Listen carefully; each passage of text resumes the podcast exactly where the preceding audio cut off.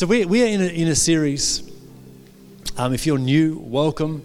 Um, if you're just visiting, welcome. If you haven't been for a while and not sure what we're doing, this is the part where, where I'm just going to unpack some stuff from the Bible and hopefully it helps. And like I said, the, the goal would be that um, you and I would be freer at the end of this. So we're doing a series, what we're calling the standard, because at the end of the day, each and every one of us live by a standard in every area of our life. There's, there's a certain thing, an expectation internally that we have in almost every sphere of our life, but oftentimes we don't actually look at what sets those standards. What are the standards by which we live? Is it because that's just what everyone in the world does, so therefore I'll do that? Is that because what I was brought up to believe, therefore I'll just follow in the footsteps of mum and dad? Or, or is there another standard by which we can uh, consciously live by and that we can trust? Because so many of the standards that we just live with by default, the things or the people or the situations surrounding those standards that are set are not worthy to be followed. They don't have our best interest at heart. And so for us, our focus, Anna and I, over the last two years, is really to shift how we approach church and ministry. And it shouldn't be a surprise because it's really church and faith 101, but our, our, our focus is less on events and I'm making this thing the, the be all and end all expression of our faith, but our, our main focus is on your discipleship, your personal journey with Jesus, and your growth in your faith. And so everything we, we do is, is not just geared towards gathering a crowd and having an event, but is geared towards empowering and equipping you to grow in your faith so that you can become more like Jesus as he would want us to be. So, that being said, the series is called The Standard because what we've found to discover is that when Jesus becomes the standard, then we become disciples. And we can't truly be a disciple of Jesus if he's not the standard by which we live. But as soon as he is, and our standard is not our circumstance, our standard is not our experience, our standard is not our preferences, our standard is what Jesus teaches in the Word of God, then we become followers, disciples of Jesus, which is awesome. And so we've been looking uh, at Matthew 5, 6, and 7, the Sermon on the Mount, Jesus' first public address, his first preach, if you like, where he starts to reveal how the kingdom of heaven works. And so, so here we get a really good picture of what his standard is. And so we could do topical preaching and just we're going to speak on this topic and then that topic and that topic, and we can then jump around scripture and have a good old time. And that's great and that's awesome. But we've decided for the, for the next six months, um, which is against everything that church growth experts would say you should do with a teaching series, it's four to six weeks, and any longer than that, you lose people's attention. Well, this is week 13, I think we're doing okay. And uh, we haven't even got out of chapter 5 yet. Um, but we want to just tiptoe through the scriptures.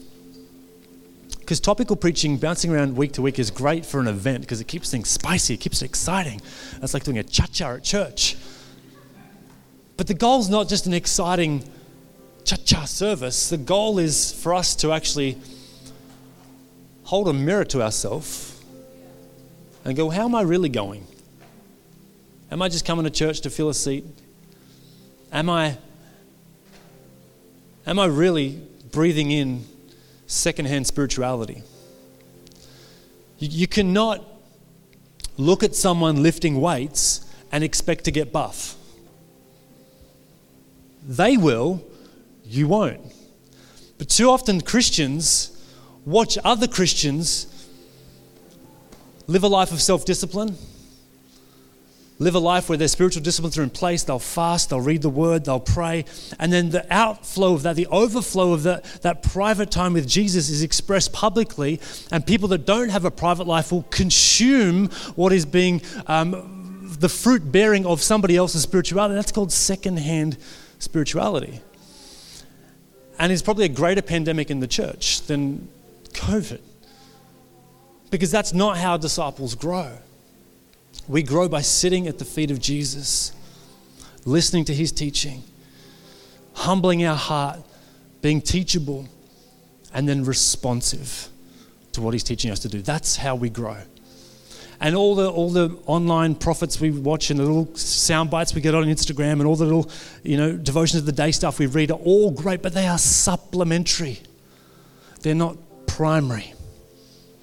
The Word of God and the presence of God, for me alone, is primary. That's where I grow. And that's where I lift weights in the Spirit to get stronger. So I say all that to say this is what we do, we're doing. We're going through because the goal is discipleship, the, gro- the goal is spiritual growth for all of us, right? So we've been looking through Sermon on the Mount. So we spent the first eight or nine weeks looking at the Beatitudes. Blessed are the poor in spirit, blessed are those who mourn, blessed are the meek, blessed are those who hunger and thirst for righteousness, blessed are the merciful, blessed are the pure in heart, blessed are the peacemakers, blessed are the persecuted. So many people are blessed. Lottie, Pastor Lottie from Lifehouse came and, and, talked on salt and light into that series, which is brilliant. Few weeks ago, we looked at uh, how Christ came to fulfill the law. And if you were here that Sunday, thank you for being so patient.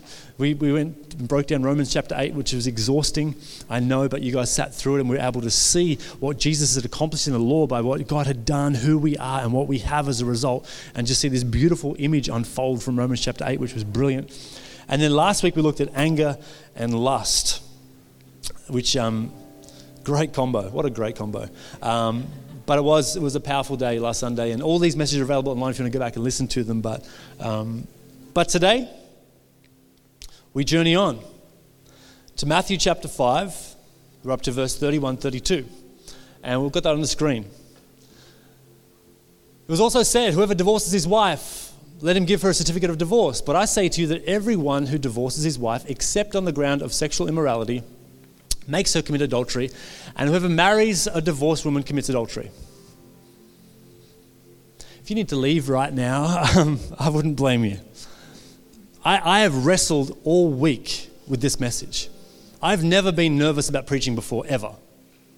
Well, that's not, probably not true, but never about the content of a message. I actually rang a couple of people this week and said, Can you pray for me? I rang a few pastor buddies said, Have you guys ever preached on this? Never. Haven't touched it. Because let's be honest, I've done this, you've probably done this. You read this in your morning devotion, skip, too hard, that's full on. Or we go, mm, yeah, but that was probably, we'll put that in the justification basket. That was probably for then. And there's probably a good theological reason why that doesn't fit us today. Maybe that's true, maybe that's not. And if I'm to be really honest, talking to Anna about this, I was tempted to skip this altogether. I go, this is too hard. And do you know why?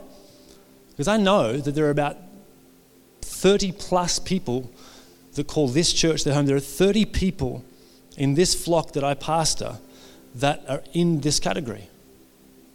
So it's a real issue. And I love you too much to be lazy and not preach on this topic. And so the balance is hard because I want to honor Scripture. My first and primary job as a, as a communicator is to honor God's holy word.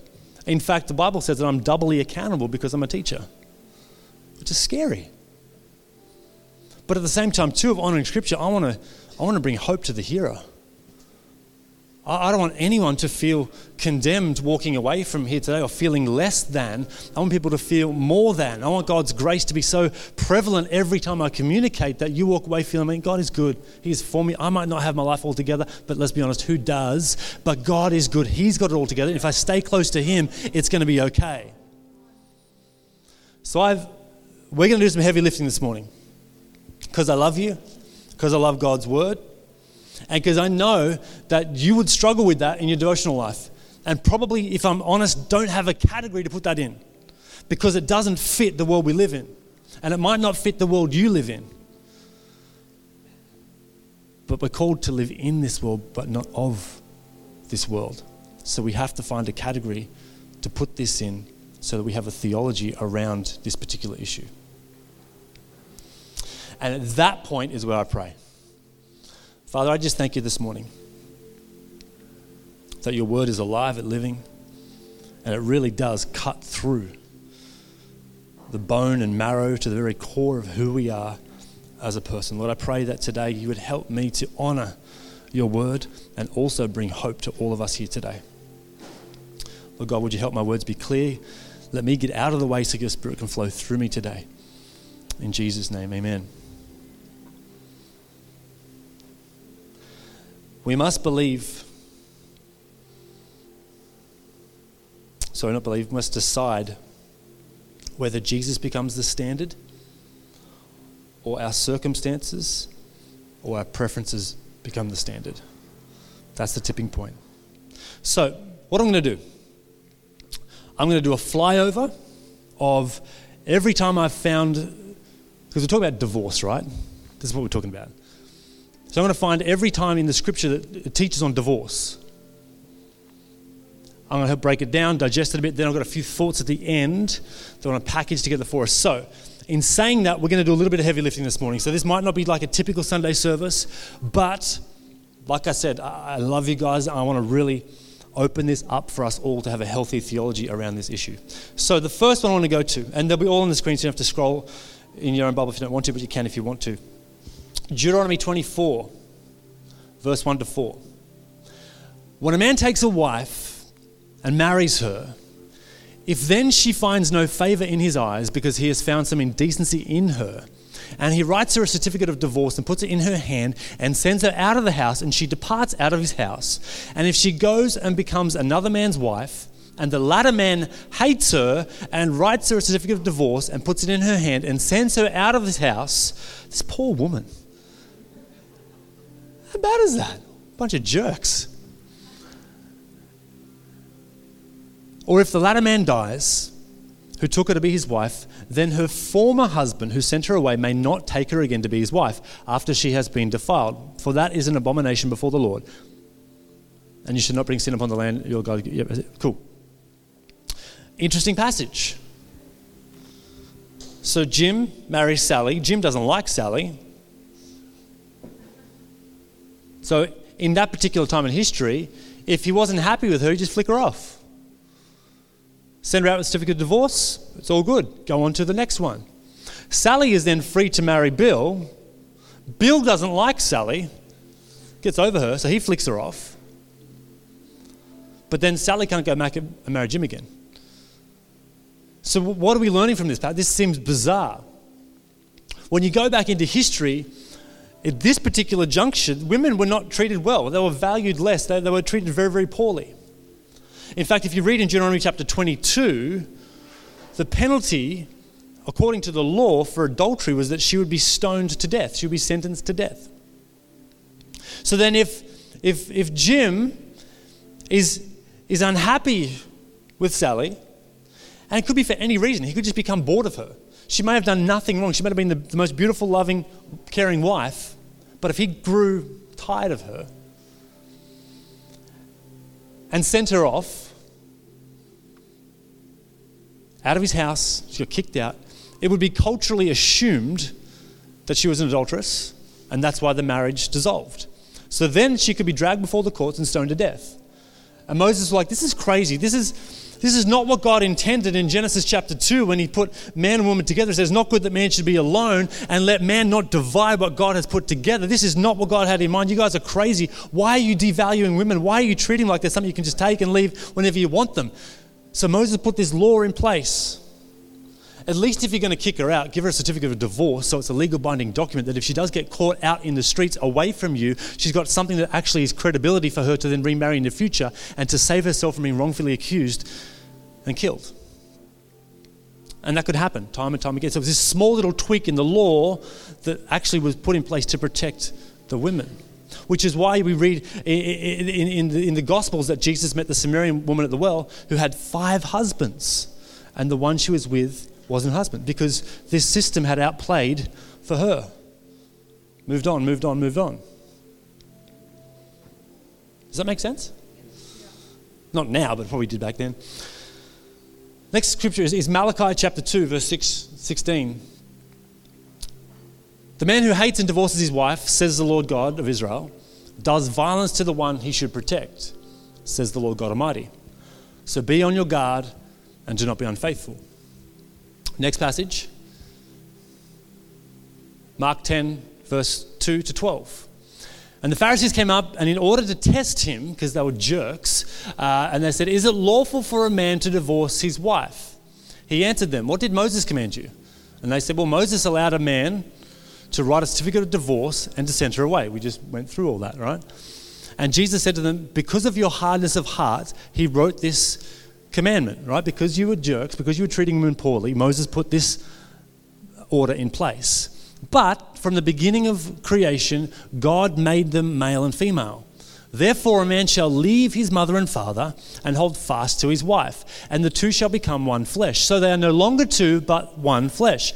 What therefore God has joined together, let no man separate. And in the house of the, the disciples asked him again. So they, Jesus taught this up to the Pharisees, he shut them down, and the disciples were still so perplexed about what Jesus was talking about marriage. Later that night in the house, they asked him again about this matter. And he said to them, Whoever divorces his wife and marries another commits adultery against her, and if she divorces her husband and marries another, she commits adultery. Next. Luke 16, 18. Everyone who divorces his wife and marries another commits adultery, and he who marries a woman divorced from her husband commits adultery. Are you seeing why I found this such a hard message to preach and to write? Finally, 1 Corinthians chapter 7. To the married, I give this charge, not I, but the Lord. The wife should not separate from her husband, but if she does, she should remain unmarried or else be reconciled to her husband, assuming they haven't been divorced. And the husband should not divorce his wife. To the rest I say, I, not the Lord, that if any brother has a wife who is an unbeliever and she consents to live with him, he should not divorce her. If any woman has a husband who is an unbeliever and he consents to live with her, she should not divorce him. For the unbelieving husband is made holy because of his wife, and the unbelieving wife is made holy because of her husband. Otherwise, your children will be unclean, but as it is, they are holy. But if the unbelieving partner separates, let it be so. In such cases, the brother or sister is not enslaved or bound by the regulations of marriage. God has called you to peace. For how do you know, wife, whether you will save your husband, or how do you know, husband, whether you will save your wife? So there's a lot to unpack from those passages. This is not a Bible college lecture, so I, have got to be careful not to go down that path, but I think it's really important that we get an overall view of what the entirety of Scripture says, because that's not what you're going to get in your morning devotion when you stumble across that passage and don't have a category to put it in. So let's see what we can draw out of this, because the whole idea, right, of this series is to figure out what is Jesus' standard on stuff if I'm truly a disciple and Jesus is the standard that I follow, what are his standards on these issues? And like I said, this issue is real for us. This issue is real for society. This, issue, uh, this issue is real for the world. So here's a couple of things. The first thing marriage is a really big deal. And God takes it very, very seriously. Um, and the reason he does is because it's a covenant, it's not a contract. And there's a difference between the two. A contract is, I will do this if you do this. And if you don't do that, I won't do this, and therefore our agreement is dissolved. A covenant, a covenant is, I am going to do this for you, even if you don't do anything in return, because I'm going to pledge my commitment to you or this in this issue, in this matter. So that's why God takes it seriously. And when we when a, when a divorce happens or a marriage breaks down, it, it's not just a covenant that a husband and wife have had broken, but there's a covenant that each of them had with God that gets broken as well. So there's this third component, there's this, this, this extra spiritual dynamic that happens because when, we, when, when Christians get married, it's, there's, it's a symbol of like, I've got to be careful how I say this because I don't want to be blasphemous, but there's, there's this symbolness of the Trinity. There's this threeness in this one entity. That's what marriage is like. And so when, when a divorce happens, it breaks that, not just between the man and wife, but between God as well. So it's a big deal. God takes it very seriously. If you're thinking about getting married, keep thinking about getting married. Think long and hard and don't jump into it. Don't rush it. This is a lifelong commitment that God is talking about. The second thing I would say is that divorce should be the final option, not the first option. The final option, not the first option. Because the stakes are high. We must be willing to fight to keep marriages intact. As much as is possible, with us. Happy marriages do not happen by accident.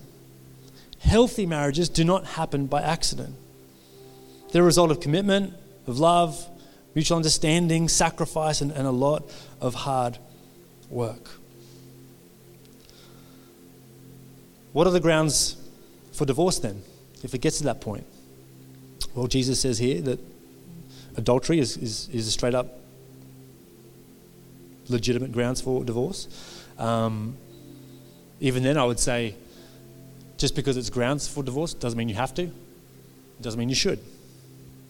Um, many marriages have worked through this tragedy and this less than ideal situation. And I think if we, if we think about the Holy Spirit, the Holy Spirit's role as comforter and guide is ultimately to steer us all towards reconciliation. And so, even if that does happen or has happened, I would say do whatever you can to see if you can work towards reconciliation. It's worth fighting for. Again, we saw in, in 1 Corinthians that if there's an unbelieving spouse and they walk away, that's fine too. Obviously, death nullifies the marriage as well. Um, what, about, what about physical or emotional abuse or other types of abuse in a marriage? Uh, is that grounds for divorce? Sadly, the Bible's pretty silent on this issue. There, there is not a passage that says, Husbands, don't hit your wives, wives, don't throw knives, um, or shoes, or whatever it is. But here's my theology on it, for what it's worth. Because this is a major issue. Like the statistics about domestic violence and abuse in marriages is, is disgusting and appalling in our own nation, in our own, in our own city. We've done a bit of work with uh, Warina Women's Refuge here in town and, and partnered with them for a number of years. And just to hear the stories and the statistics is horrific. So, what, what would you say then to, to to that space in marriage because if the Bible's not clear on it, well, Ephesians 5:25 says that husbands should love their wives as Christ loved the church and laid his life down for her. Yeah, but just before that, Justin, it says that wives should submit to their husbands. It's all about that. As the head, I don't care about that. I care about my role.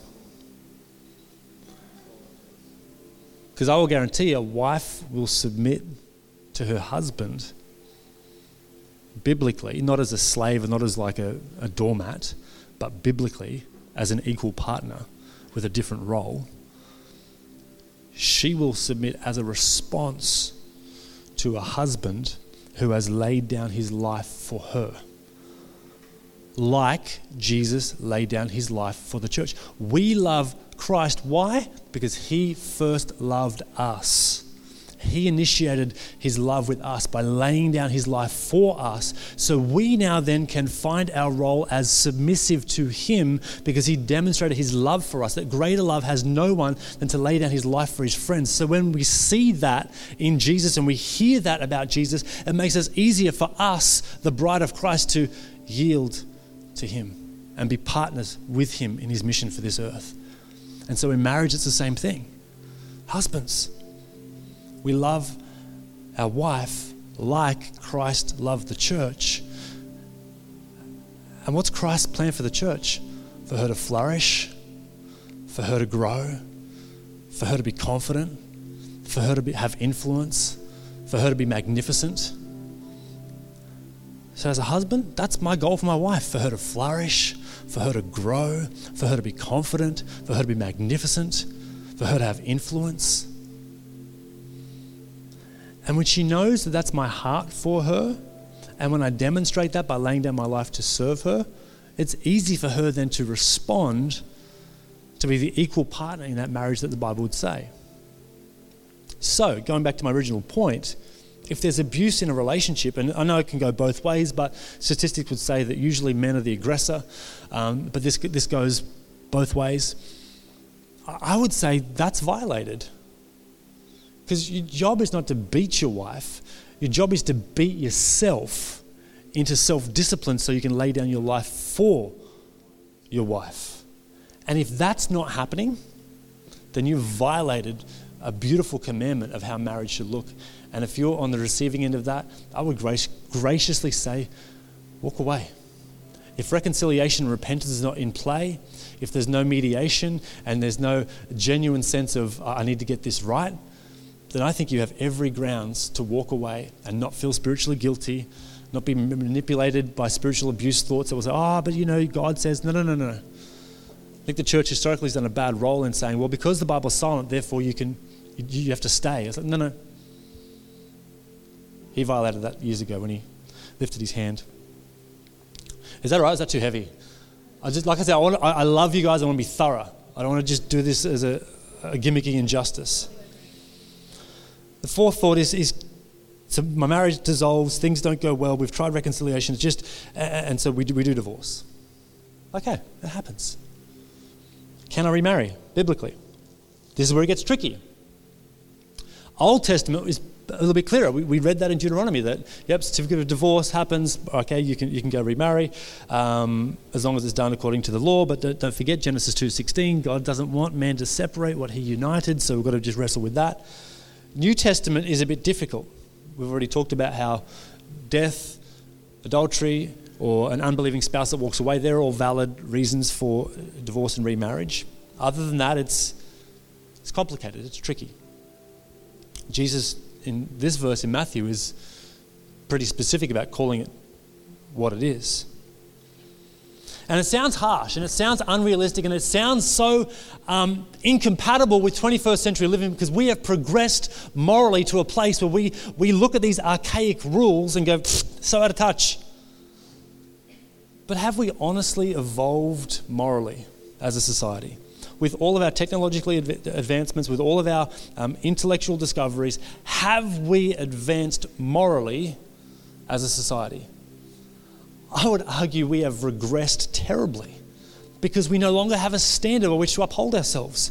We've embraced this, this thought of radical individualism where I do what I want because that's what I feel like, and how dare you tell me any different because my life's about me, you do your life.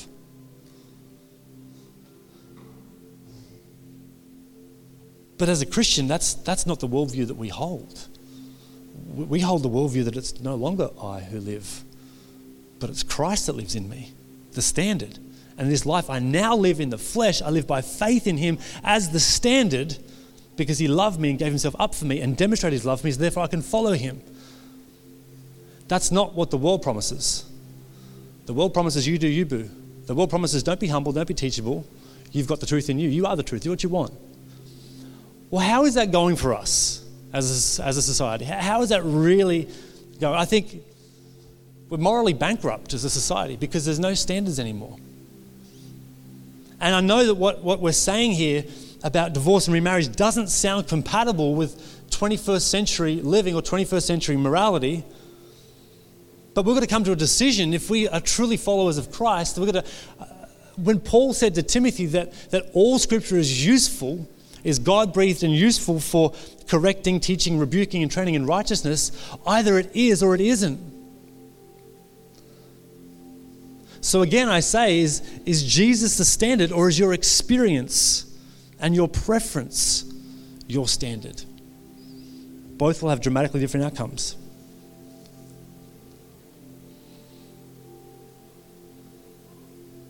So, what do we do with all this? What do we do if we've been through that? We've been through divorce. And maybe maybe it was a result of things that weren't listed biblically, and so therefore we've got this problem, this dilemma. First, I'd say remain humble, remain teachable, remain responsive to the Word of God.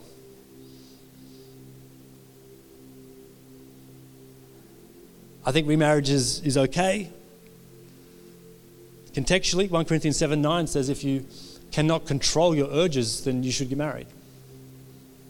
Okay. Because we're designed for community, we're designed for relationship, right? We're just like marriage is a really good thing. Like God said right at the beginning, it's not good that man should be alone. So, so he gets the inner desires of our heart.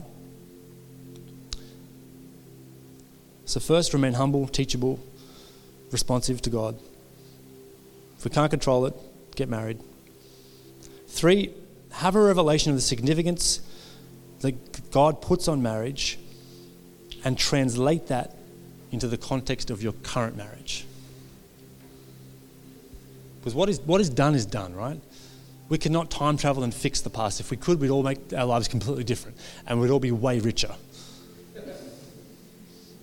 So we, we can't fix what is done, but we're left in the rubble of what is. So, what we do today matters about how we rebuild for tomorrow. So, how we rebuild for tomorrow starts with being humble. It starts with being teachable. It starts with being responsive to the Word of God. It starts with having a revelation of what, how God sees marriage and bringing that into your current context. And I will say this this, this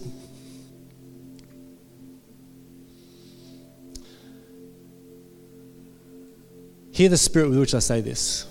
And the spirit is not license giving, the spirit is, is freedom giving. Adultery is not the unforgivable sin. It's not. There's grace for that. There's repentance for that. The unforgivable sin is blasphemy of the Holy Spirit. It's seeing the hand of God move in a situation and calling it demonic. We'll see a picture in John chapter 8. Again, the Pharisees, we already read about them trying to trap Jesus, trying to trick him. Drag this woman in, woman in by a hair, stand her up in front of Jesus, the rabbi, the priest, the, the so called quote unquote Messiah. Hey, Jesus, we caught this woman in the act of adultery. The law says, you know, we read it, Deuteronomy 22, the Lord says she should be stoned to death. What do you say? And they're like rubbing their hands together. Sweet, man, we got him. Finally, we've caught someone transgressing the law, black and white. Here it is. They pick up the stones, ready to go. We go, we finally, we've got her and we've got him. Jesus looks at her Remember, I said at the very start, every time we encounter God, we should walk away free. If we walk away bound, we've, we've, had, a, we've had an interaction with religion, not with Jesus. So they pick up this stone. Yes, finally, we're f- trying to figure out how to get him. He always just tricks us with his words and such. But now, what does Jesus do? You who are without sin Cast the first stone. You who've got it all figured out, who've ticked every box, who live the perfect life according to all the letter of the law, you throw the first stone. Let's get this show on. Let's kill this woman. And what happened? One by one, rock fell to the ground, rock fell to the ground, rock fell to the ground. Every single one of her accusers dropped their rocks of accusation, dropped their rocks of pride, dropped their rocks of, of crucifixion, dropped their rocks of arrogance, dropped their rocks of judgment, of spite, of whatever it was, and they left. And Jesus looks at this woman. Could you imagine? Like she's walked into a death chamber. She's walked into the firing squad. Her, her life was literally going to end that afternoon. The fear, dragged in, the shame, the guilt, the condemnation. Sobbing, weeping, hair a mess over her face, and just in the fetal position. And Jesus looks at her, takes her by the hand, lifts her up, and says, Look around. Where are your accusers? They're gone. Neither do I condemn you. Be free and sin no more. They were right. You probably shouldn't have done that. That's not good. But we can't hold others to a standard that we aren't filling ourselves. So your accusers are not here. And I've come to set the captives free. So you walked in about to die and you walk out with brand new life. That's the gospel. We walk in to, to presence of Jesus spiritually dead because of our sin. And we walk out spiritually alive because of his grace. And the accusers who want to, and oftentimes our accusers are the internal voices in our head trying to tear us down, take away our confidence, trick us into thinking that God is, is not loving and kind and good. Other times, those voices are religious zealots who are masking holiness, or who, who sorry, um, are masking their own sinfulness with religious holiness, because behind the rock is a whole world of sin that they want no one to know about because they're just going to be the loudest voice in the room to bring condemnation for those who are just like them.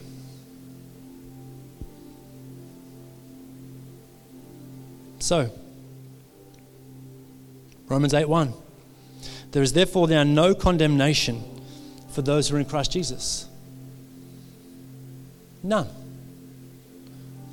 Not a license to sin, do what we like. It's a license to be free, to live His life that we can't live in our own strength because we always fall short. 1 Timothy 1:15. This the apostle Paul arguably the best theologian to ever grace this earth. Two thirds of the New Testament is written by Paul. Most of what you understand about the Christian life was written by Paul. Like, they don't get much better. Like, he's like all time heavy hitter. Writing a letter to Timothy, his young protege, has a very large church. He says, Timothy, this is a trustworthy saying and it's deserving of full acceptance. That's a big call. Like, hey, Timothy, like this is right at the very start of the letter. Like we're 15 verses in of his first letter to Timothy. Hey, this is really trustworthy. This is really important. This deserves your full attention and acceptance. Christ Jesus came into the world to save sinners. That's a big claim, but that's not his main point. His main point is after this, this comma, of which I am the worst. The most influential Christian theologian, thinker, man of God, leaving a legacy through the art of letter writing to a young, his young protege, is saying, Yeah, Christ came to save sinners. He came to take broken people and set them free, of which I'm the worst. How humble is that? How big is that? And when we get a revelation that we are broken people only saved by grace, then we can treat others with the same spirit to help them receive the freedom that God has for them as well.